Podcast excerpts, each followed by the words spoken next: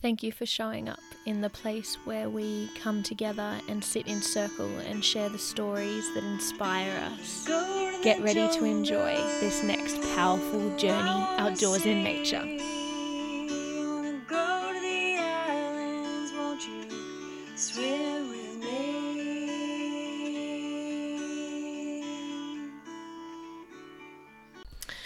Hello, thank you so much for joining me today. I am Tegan, the host of the podcast Powerful Journeys Outdoors in Nature. Uh, I'm so glad that you're here. Uh, I have a very special guest that I'm excited to talk to, and I'm actually we're doing this recording it at the Clarence River Wilderness Lodge, which is uh, which is in would you say southwest of Brisbane? Yeah, southwest. Yeah, so, so, so that person just agreeing uh, is the person who I'll be able to speak to today, um, and his name is Steve. Hi, Steve. G'day, Tegan. so we'll just get straight into it, Steve. Uh, I love our listeners basically to understand a little bit more about you, and to do that, I get you to introduce your body and your soul. Uh, to introduce your body, I would love to know how old you are and what stage of life you feel like you're at. Um, I'm 62 years old. Uh, and oh, I would say probably about 25 is my mental attitude. and what does that mean to you? What What's the mental attitude of a 25 year old? Uh, wants to do stuff, but uh, the body hurts when uh, when you try to. Okay. So your intention is there. It's just the body is telling you that we need to slow down a little bit.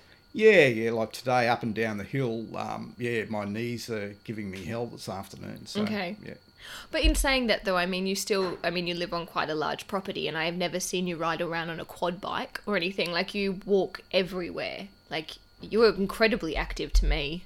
Yeah, well, I, I don't particularly like motorised things. I don't like the noise. Um, I don't like the ambience that comes with that. Um, so, yeah, when you're walking, you see stuff, you see wildlife. Um, yeah, it's you're a lot more aware of things uh, when you're walking along than, yeah, motorised transport. Totally. Um, and I would love for you to introduce your soul. And that to me is like, what lights you up? What gets you excited? What do you love? Uh, being in wild, remote places. Um, and it's a bonus if there's water there. Okay.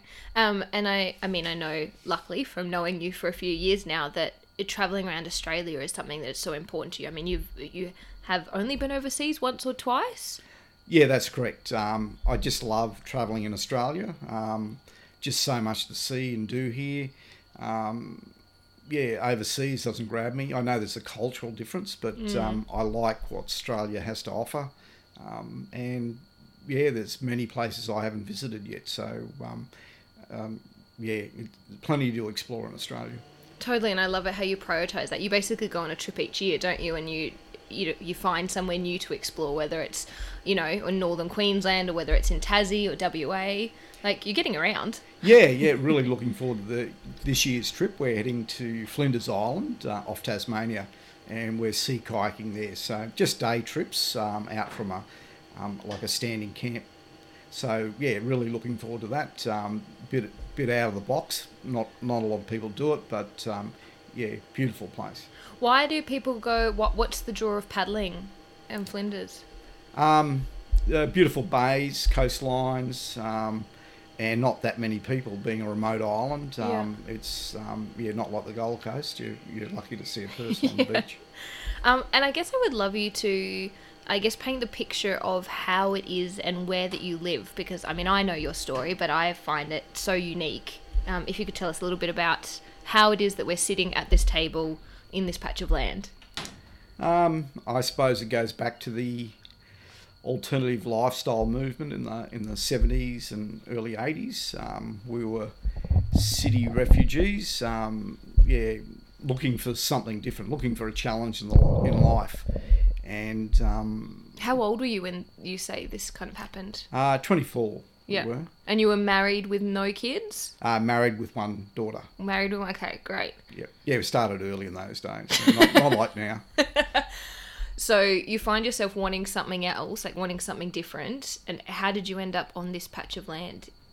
Uh, well, I, I did the Nimbin thing. Didn't like Nimbin at all. Um, yeah, it seemed like they'd brought their city hang-ups to, to a uh, beautiful setting in Nimbin. Okay. Um, had friends on a commune um, next door to where we live now.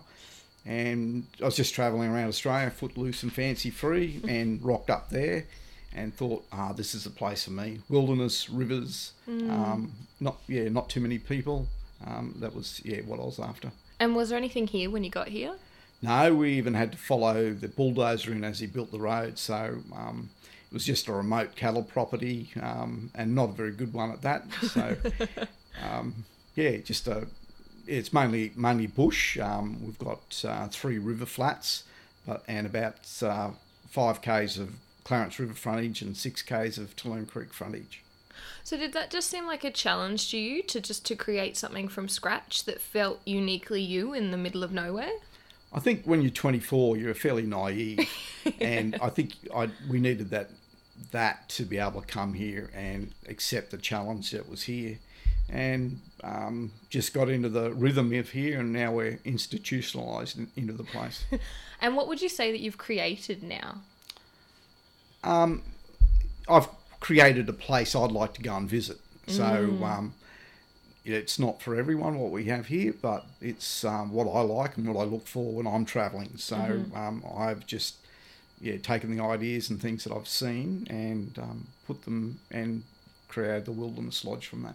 Yeah, and I mean it's this beautiful off the grid house that you raised your two daughters in, um, and that I mean you also have huts that people can come and stay in. You've got so much camping area that people can come and sit next to the river, and I mean you you really have created a little like oasis, Yeah. riverside oasis. Yeah, yeah, well, yeah, we like it, and um, yeah, it is a beautiful spot. Um, yeah, close to major major centres, but um, yeah, not too many people here. Yeah, I love that. Uh, and now I would really, I can't wait for you to share what is a powerful journey that you have had outdoors in nature. thinking about it, um, I think my most exciting or um, a trip that sort of struck my, my soul was our Mitchell River trip, which was 200 kilometres on the Mitchell River um, in North Queensland. So it starts up around Mareeba um, and comes out into the Gulf. Um, we didn't do the full length of the river, but um, started about 30 k's from uh, where where the river starts, Yeah. and f- and finished um, about 40 k's in a croc country. So that was enough for us. How many days was this trip?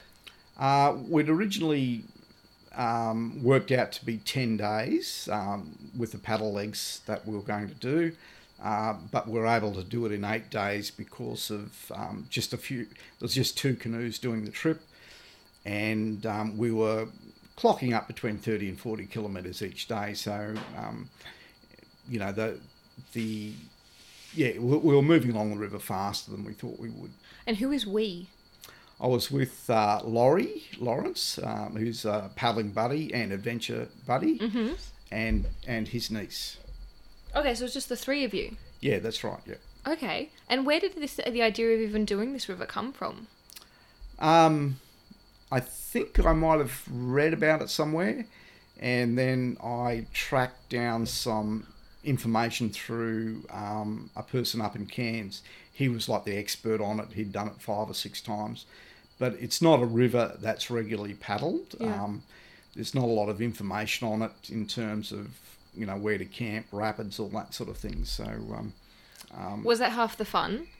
yeah, it was. It was. Um, and yeah, nothing too dangerous on it. Um, there's only one grade three rapid, so um, yeah, but yeah, lots of moving water. So that that was the fun side of things. And so, why does this one feel so poignant? Because I mean, you, you live next to a river. I mean, you've probably had more river trips than you have breaths. Like, what is it about this one that seems so powerful? I think in a different location. Um, so you know, we paddle most of the rivers in the north in the northern rivers area where we live. Um, so this was something new and exciting. Two day trip to get there. Um, big shuttle at the end of it as to, to get out of the place as well. So yeah, and the remoteness of it. You know, you're in sort of outback Queensland um, with this beautiful freshwater flowing river. And so, what did a what did an average day look like? So you've travelled two days to get there. You've got this massive sh- um, shuttle. You've, I I mean, were you fully equipped and self sufficient the whole time? Yeah, yeah. Um, everything we needed was packed in the canoes with us. Yeah. And so, what did what did a day to day look like? Um, well, one day much the same as the next, but uh, uh, rivers rivers are fairly unique, and um, you know you turn a corner and there's something different that you've never seen before, Mm. and that's what the Mitchell River was like. So we're you know seeing different scenery. You might come up against a cliff face. Um, it might be fairly savanna type country, um, and yeah, forever changing. So it was just that kind of like each day you wake up and essentially you're doing the same thing of getting ready, getting in your boat and heading down the river, but like you never know what's around each corner and what you're going to see next and Yeah, to give you an example of that, um, there's a lot of freshwater crocs there. okay. So you'd turn the corner, and these crocs would be sitting up there on a rock ledge and um, just about jump over the the um, bow of the canoe. So yeah, Because they were shocked to see you there. yeah, they were. Yeah. I don't see too many canoes going down that river, so um, yeah, it was a bit of a shock and a bit of a shock for us as well. And so you were just in open Canadian canoes? Yeah, that's right. Yes. Okay. And how how did you feel like your skill level was at for the river? Like was it just a cruisy ride? Did you get challenged? Uh, yeah, a few times it was um, challenging because we didn't know the rapids, and to scout every rapid would mean um, lots of time to sort of get out, walk down, look upstream, all that sort of thing. So, a lot of the time you're poking your canoe right at the limit at the top of the rapid, so you can see what was below you, and then at the last minute hammering it, hammering down the rapid uh, as what you thought was the best line from the top not the not the best and safest way to do things, but um, um, yeah, reading the river well enough to be able to do that sort of thing. Totally, and I mean that's that's an art to it. I mean, I know even when I read rapid rapids and you get out of the boat and you kind of have a look at it and you're like, oh, yep, I've got the line, I know where I'm going, and then you get back in your boat and it's a completely different point of view, and you're just like, I don't know where I, what where my line went. Like, does it that? I mean, you must feel quite confident in your paddling skills that for you. To, like that's cheeky. I feel like that's cheeky paddling. Like to get up to the top like that and then just run it. Yeah, it is a bit, but um, yeah, good fun too. And yeah, you don't always make the right decision, but usually you've got enough skills to be able to um, sort out what your problem is. Yeah. And did you have any like wipeouts, or did you just get through clean as anything? Um, yeah, no capsizes at, at all. Um, the one grade three rapid, luckily, um, Laurie decided to paddle it first, so um, he capsized up the top and swam the whole lot. Oh no. Uh, and I decided that, um, yeah, I after seeing him, I, I, I found another line and I popped in about two thirds of the way down the rapid and um, was able to paddle it all right. So you got to learn from his mistakes, basically. yeah, yeah, it's uh, Thanks for being the sacrificial canoe as we send it down. yeah, crash test dummy he was. So. Yeah. And what was it? I mean, you really seem to be inspired by remote locations. Is it just what what is it about the because I mean that must have been extremely remote. Like did you see anyone else when you were on the river the whole time? No, I saw some campers along the way. Um, yeah, no, it's well. I'm used to being remote. I like it. Um, there was yeah, interesting story that or we were warned about it on the way down the river because there's large cattle properties there, and the, the cows hide in the riparian um, areas. And the way the helicopters muster the cattle out of those riparian areas, they What's a riparian area? uh, it's the treed area beside the river. Okay. So it's probably different flora in there to the other the other uh, land around there. Yep. So the to muster cattle in that area, they send in a helicopter with a shotgun, and they blast the riparian area with a shotgun to move the cattle out. Oh gosh. So we're warned about that. Um, uh, to be careful of that. So yeah, every time we heard the helicopter noise, we made sure we were in the centre of the river and waving our paddles, so we didn't end up with a, a shotgun blast. Do they do they not shoot the cattle? Like, is it just like a to scare them out? But wouldn't couldn't they potentially shoot the cattle?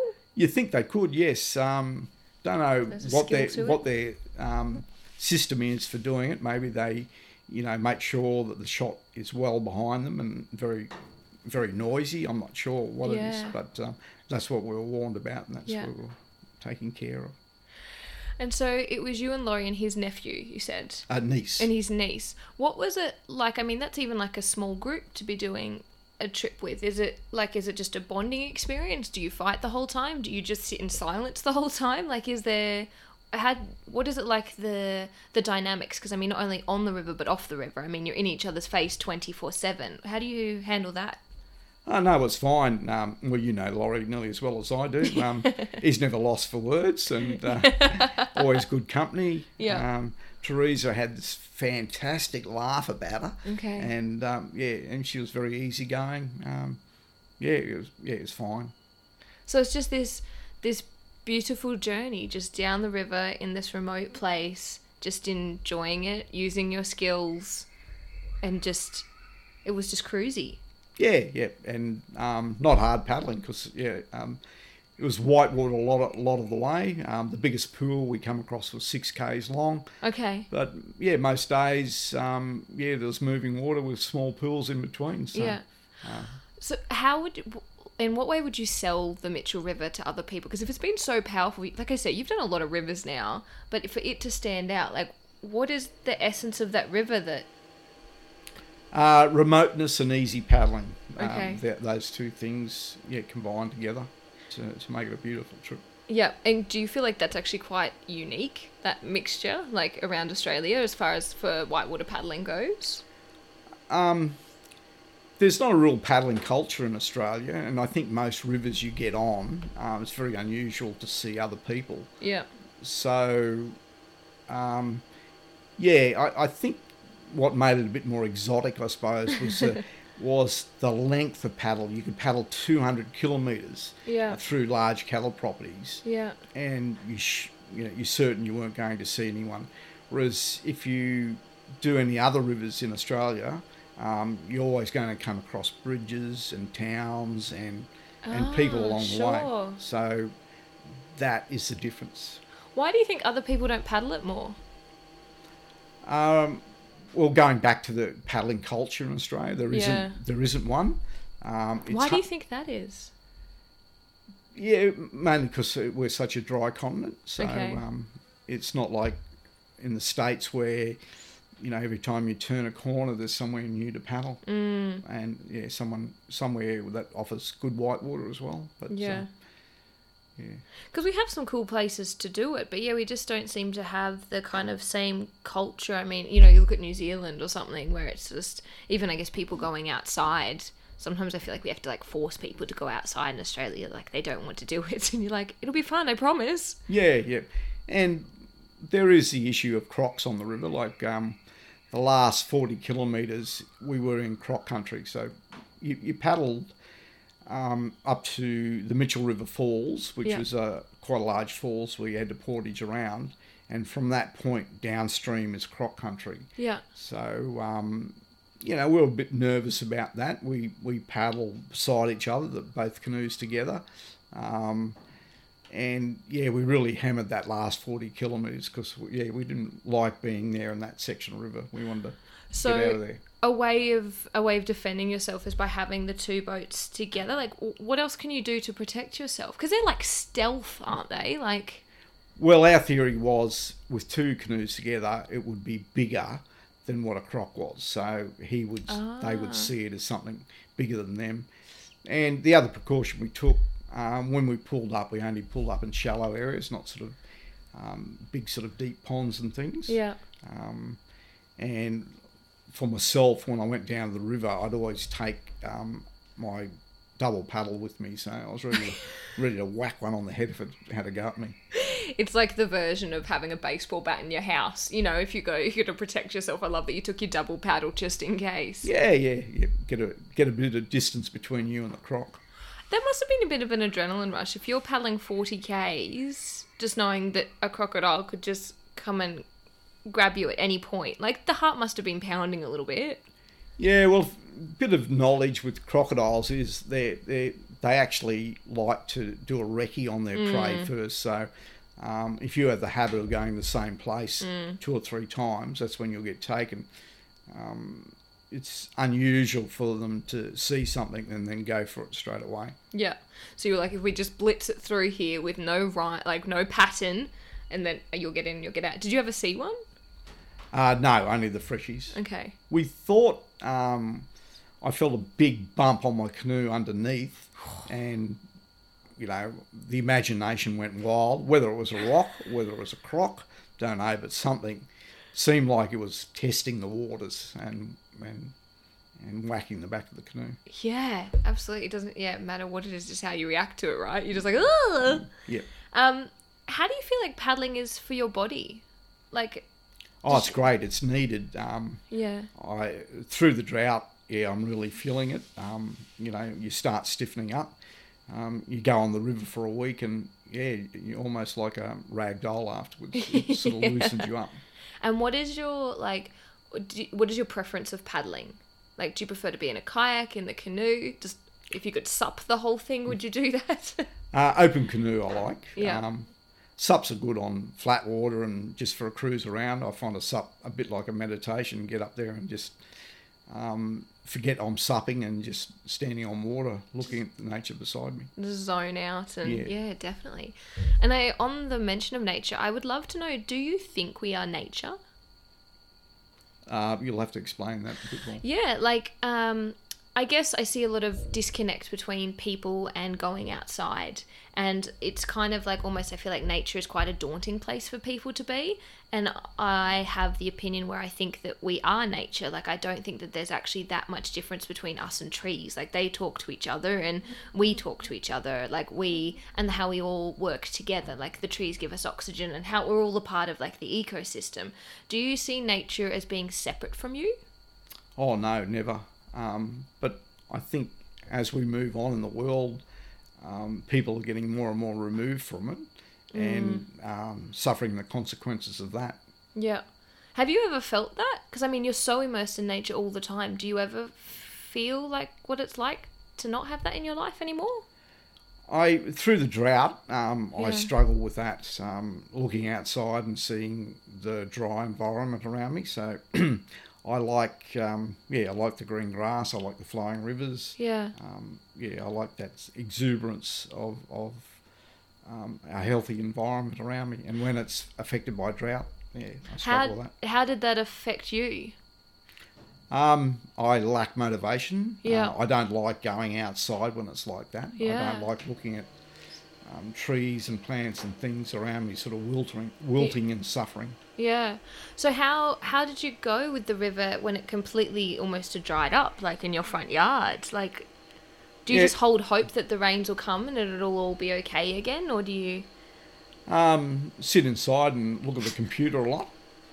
Um, Are Yeah. you too secretly addicted to Netflix? no, no, our, our um, our internet connection's not good enough for Netflix. so- It's probably it's probably good that way, but yeah. So you even you even feel that. I mean, for somebody who's so immersed in nature, when you notice that almost like when something's shriveling up in front of you, you too notice that you do the same thing, and you find yourself withdrawing. And Yes, yeah, Yeah. I do. It's um, and this drought is the worst one we've ever seen here, and Yeah. yeah, it's and driving through the forest and you see them, the trees losing their leaves, and um, yeah, really, really, really struggling. That's um, yeah, gets to me. and I would love to know as well. I mean, we've just seen this big transition phase. So uh, where we are, you were affected by the fires that are affecting pretty much the east coast everywhere, and it were kind of. You know, it, uh, it almost like it came on the ridge and then it was put out, and you know you were safe. And then you know when you were coming home, that you you saw the fire coming, right? There was something in you, and I mean, it pretty much went through your whole property, and you just were able to save your house. Like, so you had this dry creek bed and this land that was on fire, and I mean, this is this is your home. What was that like for you?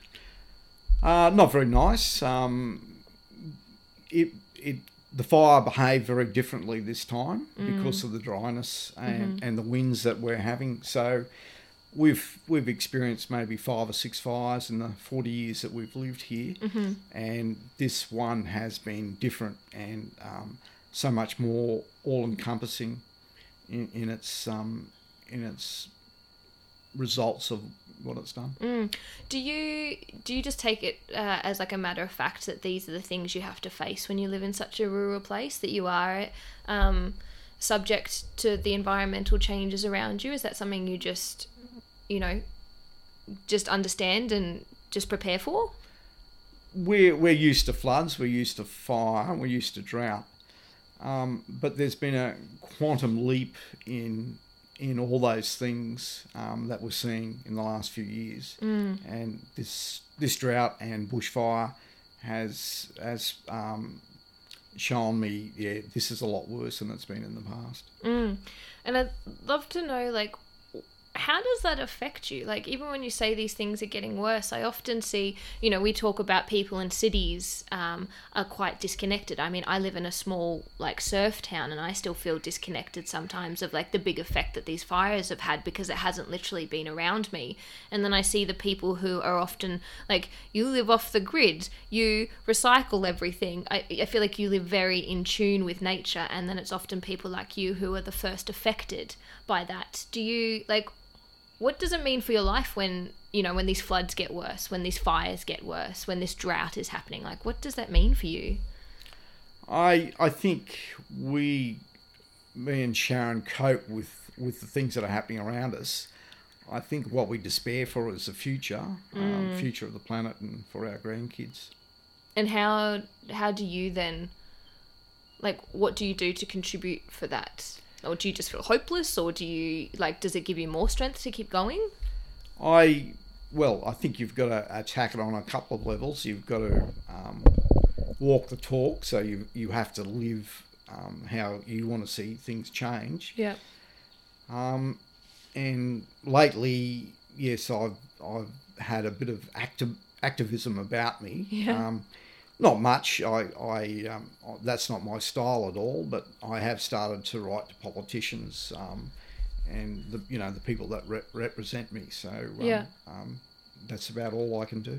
can i ask what what you write to them about Um, I write to them about climate change, Yeah. um, human-induced climate change, um, and how our political, um, our, how our politicians are, are, are actually diverting from the real discussion. Um, Yeah. Like the last letter I wrote to our local member, he put all over Facebook that the fire was, the fires in the region were um, mainly lit by arsonists. okay And um, is that true no, no, it's definitely not true. And it was just a deflection from the real conversation. Um, before that, it was they were deflecting the conversation, saying that the Greens had stopped all the backburning, and that was the reason for the fire. So Okay. it's just a um, deflection from the real discussion that needs to happen. Yeah. I'm gonna ask, when you say you wrote them a letter, did you literally write on a piece of paper and send it to them? Or did you write them an email? No, an email. Okay. I was just imagining this poetic thing of you writing this letter and going to the post office and sending it off and you know, I don't know, I'm imagining it coming to their door and hopefully they've had this profound moment of someone's put pen to paper and now it counts, but That sounds good, but yeah, they wouldn't understand my writing. did you get replies from them? Uh, the first one I sent, I I said that if you're going to send me a form letter, don't bother replying, Okay. Because I just yeah I wanted something genuine, a heartfelt response to what I was asking. Yeah. And the second one, uh, I haven't received a reply yet, and that's been a, a week or so. Do you write them expecting a reply? Uh, yes, um, yeah, I, I believe that they're representing me, and they should be listening to what I'm requesting. Totally. And if you don't get a reply, will you just write another one? Being No. like, why didn't you reply to me? No, no, that's not my style. Um, I'll just, um, I suppose, put that politician into the category they, they deserve. Okay, fair enough. And I guess on that note, that I would love to know from you, what do you think people can do to help preserve, you know, what we have and make the best of it and, and care for it, I guess, more than anything? Is there anything that, you know, when you're writing to these politicians and when, you know, even if you're not getting a reply back or, you know, like you say, you're not a big activist, but I feel like you're still quite passionate about the things that you believe in.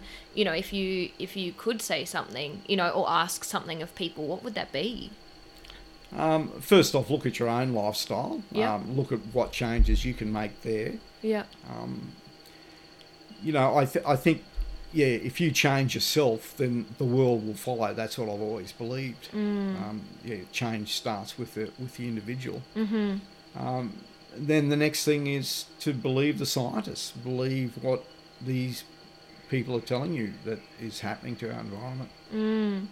Yeah, because there's so much information about it now, isn't there? And yeah, it's kind of hard not to, not to at least to listen to it and to let the weight of it kind of sit with you. And yeah, but I, I loved your first point of, yeah, I guess use this as a tool to look at how you're living your own life and does that feel integrity with who you are and what the bigger picture you want and what we want for your children and what you want for your, you know, other people's children. Like, is is that in line? And is there any way that you could make changes? Is there any way in which you would like to make a change in your life that you find that you haven't made yet for some reason? Um, we still use a fair bit of diesel fuel here. Yeah. But every every trip is thought about before we move anywhere. Mm. So we're fairly conservative with what we do. Um, I think hybrid cars or electric cars for remote um, country people is a bit hard at this time to, Mm. to make that change. So You mean you couldn't get a hybrid troopy? Is that the dream to get an electric troopy? Yeah, well, the um, Land Rover are coming out with a Defender Okay. um, in in their next vehicle, and um, that's going to be a hybrid. How much is that going to be worth, do you think? a lot of money, I would imagine. Yeah, but it'd be cool though, wouldn't it? It would be. It'd be a start. It'd be interesting though. Like, how would you how would you maintain it? Um, Like, because I feel like you're a bit of a jack of all trades living out here. I feel like you fix things, you mend things, you just you do what you have to do because there's not really many other options. What do you do when you have a a hybrid car? unfortunately, that's what new cars are like. The, Yeah. um, the, it's the maintenance side is taken out of the hands of the indi- individual. Mm. Yeah. Oh, I mean, I could just see a fancy troopy. I think it'd be great. But you, so you just that idea of like you still are aware that you're using the Earth's resources and that, but you do it consciously. So, like you say, there is thought put into the trips that you do. And We also offset as well. So oh, how do you do that? Uh, it's a simple thing by planting trees. Yeah. The more trees you plant, uh, the more carbon's absorbed, and and that will offset uh, the pollution from those vehicles. Okay. And do you? How do you pick which trees? Like, because I, I must admit, you know, like when you go to buy a flight and they're like, "Oh, offset your carbon by paying four dollars extra, and we'll do something about it." Sometimes I'm like, "Is that just a gimmick? Like, is that like to hear of people actually doing it?" I don't know, I It is a quite real thing. Yeah. Um, so there, in terms of flying, there are areas that are set aside where people, where trees are planted to offset those that carbon. Um, so in terms of picking trees, um, yeah, anything will work. Like the bigger the tree will grow and its longevity, yeah. the more carbon it will absorb over its lifetime. Yeah. Um, so yeah, you have that in mind. Um, but yeah, any any tree you put in is is a start. Yeah. And I mean, even on the note of trees, like it's incredible to come down onto your property and see how all the trees are burnt. You know, it's it's like it looks like such a different landscape now. Does that do you feel disheartened with that or is it just the beginning of a new phase? Like because i'm already starting to see the new regrowth and i mean nature knows what to do right? It just keeps going but how is that for you? I mean there's like acres of just burnt trees. Yeah, it's a bit disheartening thinking, you know, all those trees that have been burnt or or fallen over mm. were all sequestering carbon. Mm. Um, you know, the fire a fire is carbon neutral. Mm. That fire that that carbon in that tree would eventually have gone back in the environment at some stage. yeah but um, for me, yeah, the tree loss also it, it stops sequestering carbon the moment it's gone. Yeah. So that's one thing. The other thing is um, the habitat trees. So yeah a lot of the big old fellas went in this fire, and um, some some of those hollows take 300 years to form wow to the right dimensions for certain wildlife. yeah and now they're gone Yes. Have you seen much wildlife around since? Uh, I've seen koalas, uh, one koala, One. a rock wallaby, um, yeah, lots of goannas. So yeah, it's not ev- everything was destroyed. There's Yeah. a there's a few remnant populations. Of, of Have you seen any dead animals? Uh, yes, seen a dead possum, dead wallaby. Okay, so not like a massacre or anything, just a you know, like it's it's almost like the amount that you've seen that are alive, you've seen past. Like it's Yes, um, the fish kill was the worst here. Um, we had a fish kill on the waterhole uh, where there was lots of dead mullet. Um, what does a fish kill mean? It means at, in one time a whole lot of fish in one place will just die. Um, For what reason? Well, that's the hard thing. Sometimes it's disease, but with what's happened here, it's to do with low oxygen levels. Okay. So they just don't have enough oxygen and then they just die and then wash up on the banks. Uh, yeah, or, or float along uh, on top of the waterhole normally. Okay. And that happened in the river, didn't it? That's correct. Yes. But you tried to put oxygen back into the river? Like what was Yeah, we were running firefighting pumps, so um, just sucking it out of the river, squirting it up in the air, and letting it fall back into the water. and do you feel like it was successful? Like did it help? There w- weren't any more fish deaths after we started um, with the firefighting pumps to oxygenate Yeah. the water. I just love the way you do that though. It's like no life is too small to you. You know, it's like of course I'm going to help out. Of course I'm going to try and save those fish. Of course, you know, I'm going to show up for these trees and these animals and yeah, I really yeah, I really honor the way that you do that. Yeah, there is um, some of the fish we have here are are endangered, the eastern cod. So Mhm. the the eastern cod we have in this waterhole are genetically different to the other sections on the Clarence River. So it's an important thing to try and save. Yeah, that's amazing. Oh, well, thank you so much, Steve. Um, I guess, and if people want to come out and experience this special place for themselves, I mean, I know you've closed down over the fire um, due to the fires, and I mean the lack of water, and you've had the odds against you. But hopefully, w- within part of this new year, you'll open back up for camping and people staying for cabins. And do you know when that might happen? Um, we're looking at a couple of weeks' time. We still have to clear our road, make it safe. Um, but yeah, with the river flowing again, uh, grass nice and green. Um, yeah, it's a nice place to visit again. And where is the best place for people to find information about it, or to book, or to look at photos? Uh, website and Facebook. Yep. So just yeah, Clarence River Wilderness Lodge. Yeah. Um, uh, just Google that and you'll come up with a whole lot of options. Yep, and give us a call, and you'll probably get Shaz on the phone who'll book you in. Yeah, maybe not a call at the moment. Um, the, our phone system got taken out by the Oh, fire. really? So yeah, best communications email. So when do you think you'll get the phone back? Um, not sure. Um, yeah, it might be three months, six months. Do you want to get it back? Um, well, it's an essential part of business. Okay, because I love. I mean, you don't have any phone reception here, so I guess that landline. If anyone remembers what landlines are, that I guess that that was your yeah your point out. But how amazing is the internet though?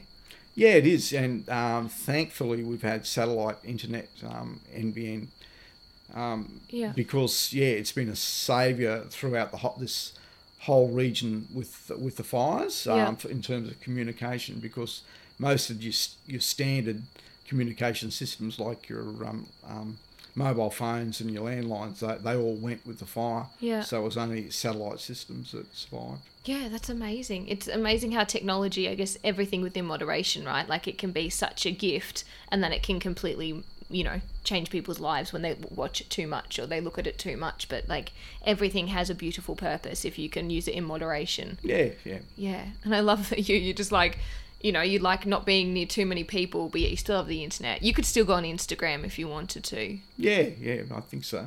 And can I just say to the listeners that um, I was lucky enough to uh, that Steve had never heard of a podcast before, and so I think you've listened to one podcast before, and now you're on a podcast. So I think that's a pretty good record. Yeah, I quantum leap from listening to being on it. Absolutely. Um, so yeah, if you would like to come and visit this beautiful place of the world, you can just go to the Clarence River Wilderness Lodge and have a look at that. Uh, and if of course you want to go paddling as well, you can. This is a great place to do it when the water is right. So you can go to journeyoutdoorsinnature.com.au for some inspiration as well. But until next time, I hope you have an awesome day, afternoon, morning, or wherever it is, and I'll see you next time.